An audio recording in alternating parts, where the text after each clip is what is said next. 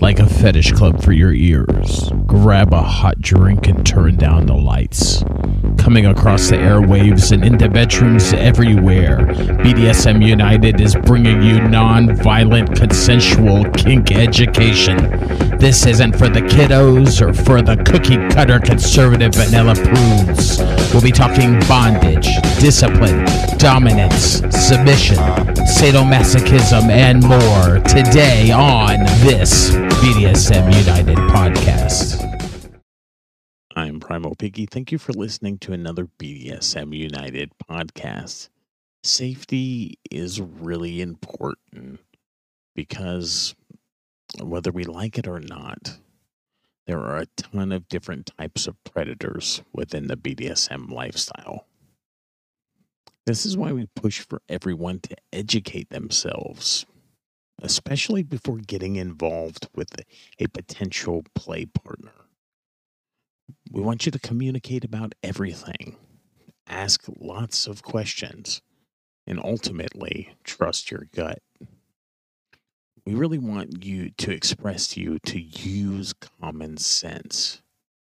And if you don't have any common sense of your own, get the advice of others who you already trust it's a good idea to join education groups on places like Facebook or FetLife to ask other members of this lifestyle if something sounds like it's weird or it's off.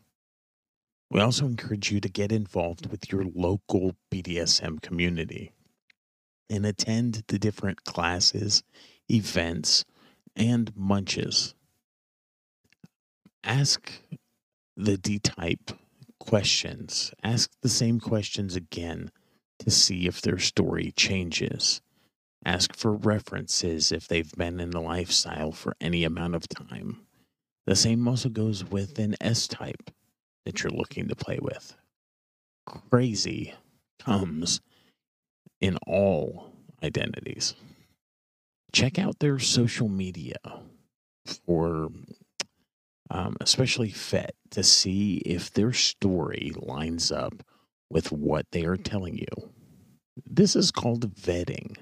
And vetting is looking for inconsistencies between who someone tells you that they are and who they truthfully actually are. Sometimes people are not trying to uh, deceive you, it's just sometimes their self perception doesn't always line up with reality. And so it's best for you in the vetting process to uncover any inconsistencies and to bring these inconsistencies up so that you can um, ask for clarity. Today, we want to bring your attention to a type of predator, though, called a collector. It's a predator that disguises itself as a dominant type, and it likes to collect subs or submissives or slaves. It's not to be confused with ethical non monogamy or any kind of polyamorous dynamic. There's nothing ethical about a collector. A collector doesn't care about the lifestyle a collector really doesn't care about the submissives that they're trying to collect. This is a sick game for them to take advantage of someone either new or someone with low self esteem or someone in sub frenzy. Sub frenzy is when you've experienced uh, a, submit, a submission in a scene or like a kink scene and you just can't get enough. It's that new relationship energy that you're feeling that kind of puts you in a frenzy to want more and more. And oftentimes to put yourself in situations that are um, risky uh, just to get uh, and to fulfill that submissive mindset or that subspace that you experienced. They're, these predators are literally a walking red flag the dominant type will know just enough about BDSM to look experienced and maybe somewhat knowledgeable, but doesn't actually have any experience or real knowledge about anything in the lifestyle. A lot of times they'll appoint an alpha, meaning a lead sub in a polydynamic, to find newbie subs. If this is an online only dynamic, the Predator Dom can convince the subs to send them money, to send them pics or videos or personal information. In person, they can do that as well, but they can also mentally and or physically abuse you. They can rape you. They can steal your personal items. They can even hold you against your will. Oh. We have a friend that met a Dom online. They moved in with him right away against all the warnings from those around them. He held her hostage along with six other subs for many months. He made them do drugs so they'd be more complacent. He stole everything from them, including money sent by family. A friend of hers had to break into his house and physically remove her. She hadn't eaten in a few days. She's diabetic and she was drugged out of her mind. And she never did drugs, not anything like this before. She wasn't super new to the lifestyle, but she was desperate to find a d- dominant type to submit to. If she hadn't been rescued, she could have died from many different things. Could have gone into a diabetic coma or or anything. All of the subs that were being held at that house ran away that day, thankfully.